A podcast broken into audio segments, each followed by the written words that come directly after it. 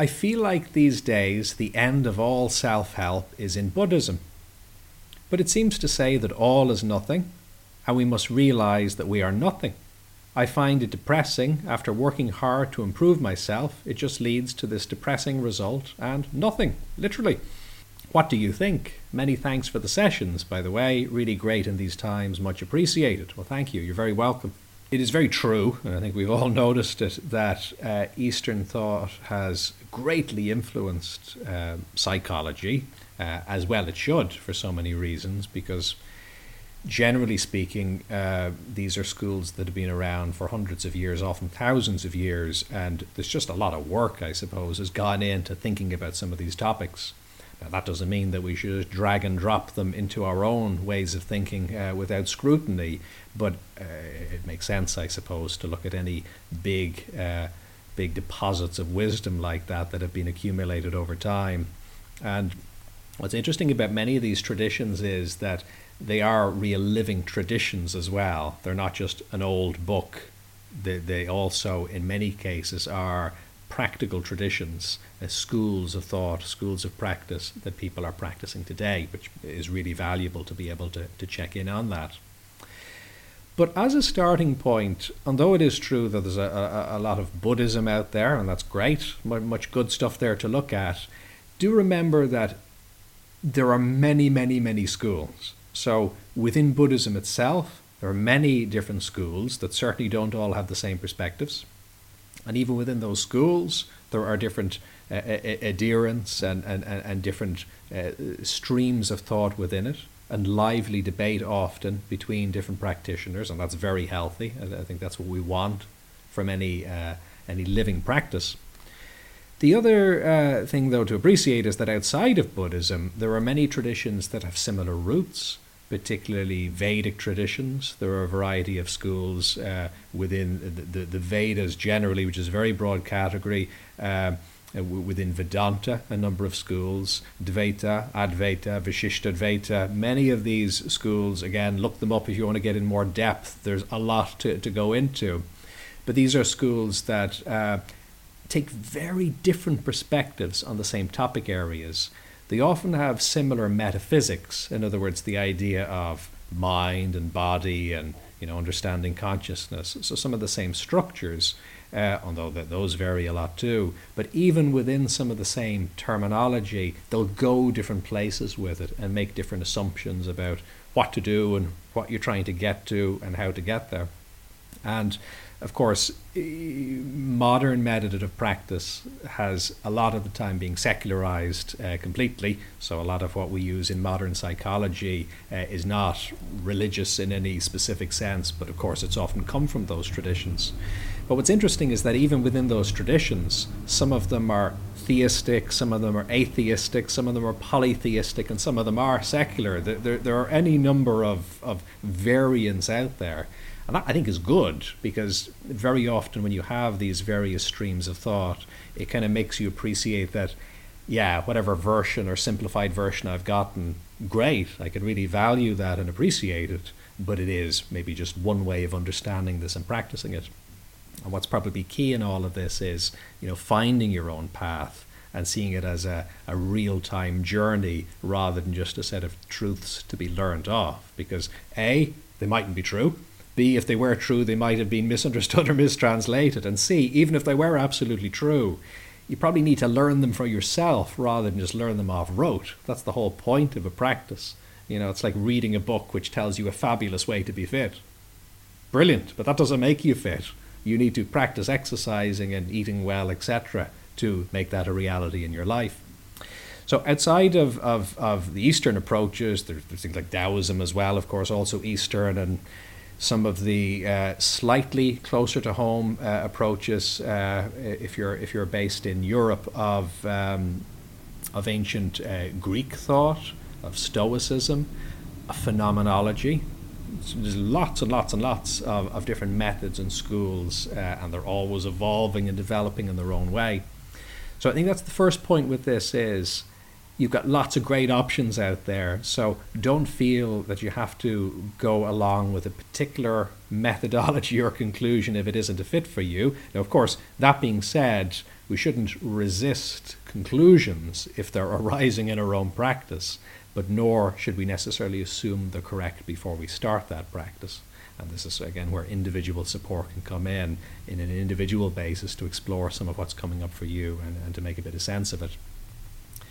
Now, in terms of the idea uh, of nothingness, again, I'm not going to proclaim to be an expert in any of the number of schools that I've just mentioned. Uh, I'm not sure if that's even possible. There are so many of them, and they've, they've such depth of thought. But just on a broad level, I think it's important to recognize that even nothingness can be open to some interpretation. And while the idea of I suppose, a void or, or, or, just not being in some sense is, is, is suggested on, on one end of the spectrum. Kind of on the other end of the spectrum, some practitioners translate nothing more along the lines of just literally the words no thing. So, in other words, not being an object, not being particularly uh, fixed or stuck. And the idea there is to point back to consciousness. So it's a bit like in, in my own practice, uh, I, I use that, that saying quite a bit. You are not your thoughts. So you might say, well, that's negative. You know, I'm, I'm not that.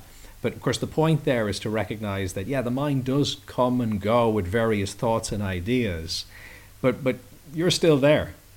Like the example of watching a film on TV. You, know, you can watch one film, then another film. They're very different films, but you're still there through both films. So we're kind of looking for the constancy, the thing that persists. So your consciousness would seem to be that. And that's back to good old Rene Descartes cogito ergo sum, I think, therefore I am.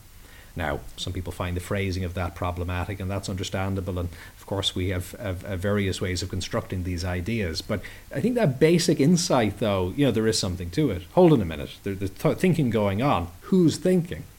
What is that space? What is that consciousness that all of this is happening in? And it's not just the mind, take the body. Gosh, that changes over time. if you think of what it's like to have a baby's body, and then to have a young child's body, and then to have an adult body, bodies change. Every several weeks, the skin cells completely change, and many of the other cells change as well over varying periods of time. So that's really interesting to consider. You know, well, this changes, but I seem to be still here in some continuous way. So mind changes, body changes.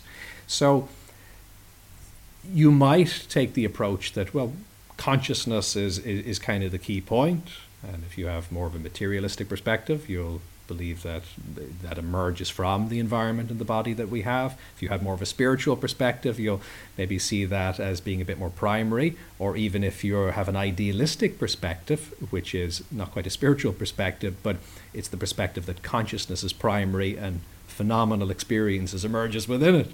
So again, I'm not going to do this justice, and I'm certainly not going to try and suggest which of these is is true and which of these you should be pursuing. But it is interesting to note, I suppose, that people do construct the same thing in different ways. Now, for our purposes, and my own specialization is just practically getting through the day, I'll leave it to you to make the big metaphysical conclusions about uh, ultimately who you are and where you're going. That's, that's up to you. But in terms of just getting through the day to day, that idea of no thing or not identifying too much in a fixed way is rather useful. Again, you don't if you don't want to need to go so far as complete self-annihilation. A lot of the time, I think the simplest, quickest way of interpreting that is self-concept rather than self. So it's not that you need to stop existing, but in a weird way, it's almost the opposite. It's that you need to start existing a bit more, or maybe more accurately, recognize that you already exist.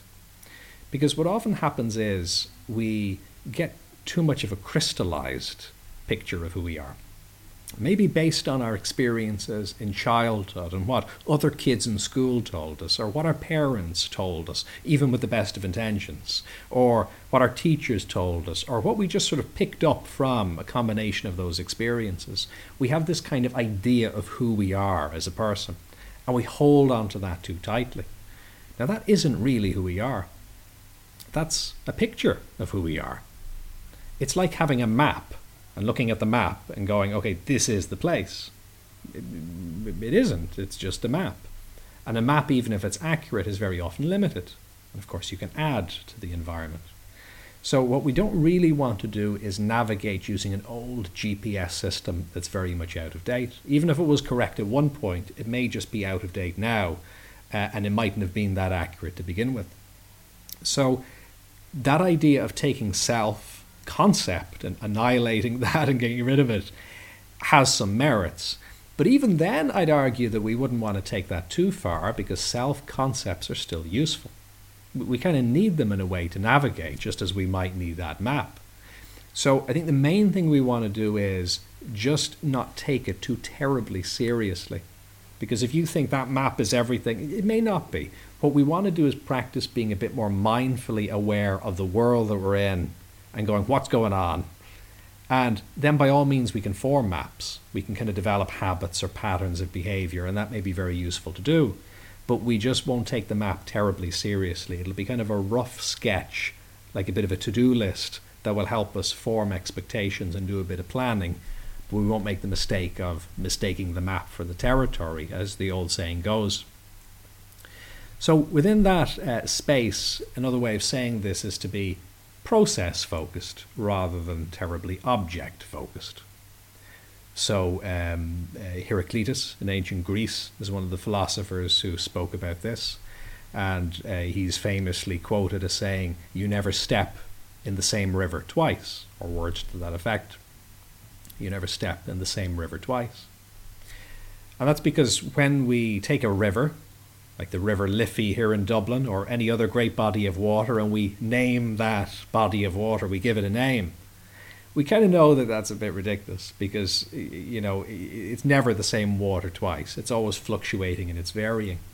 But it's very useful to give it a name because then we can navigate and we can say I'm going to go over there or maybe we need to do a bit of work to help the river. We need to do a bit of work on the banks. So those labels are very helpful if we don't take them too terribly serious. And the other I suppose advantage that can come from not holding on to self concept too strongly is that there is maybe a greater recognition then of interconnectedness. You know, so we don't live in silos, completely isolated and separate from each other. We're far more interconnected than we often appreciate. So it can be really nice, I think, to take that more extended view then and to say, well, you know, what are lungs without oxygen to breathe? Who am I as a person without other people to have relationships with? and that includes even if you're alone because you're still in a world and you know you still are having social experiences after you walk away from contact with other people. That's all part of it too. So a massive topic area. You can decide for yourself what the ultimate nature of self actually is whether you want to go a little bit more strong and you want to say that yeah nothingness or some form of annihilation of self on a deeper level is what's going on, or maybe a softer version of it, where more letting go of self concept is maybe what the goal is. So we're not holding on to the thoughts so that we can actually be who we really are a little bit more. There are so many philosophical debates on this, sometimes called uh, personalism versus impersonalism, uh, Dvaita Advaita within uh, Vedanta, and so many other debates within this topic area. They're all absolutely fascinating, and I think there's a huge amount to be learned from exploring the topic area. But I think the key is a bit of leadership is useful. Whatever happens to be the case, how are you going to approach each day? How are you going to navigate it? And I think to explore for yourself what works for you there is an important part of the journey. If you found this valuable, do like, subscribe, and share. And what's your experience? Do you have any questions or topic suggestions?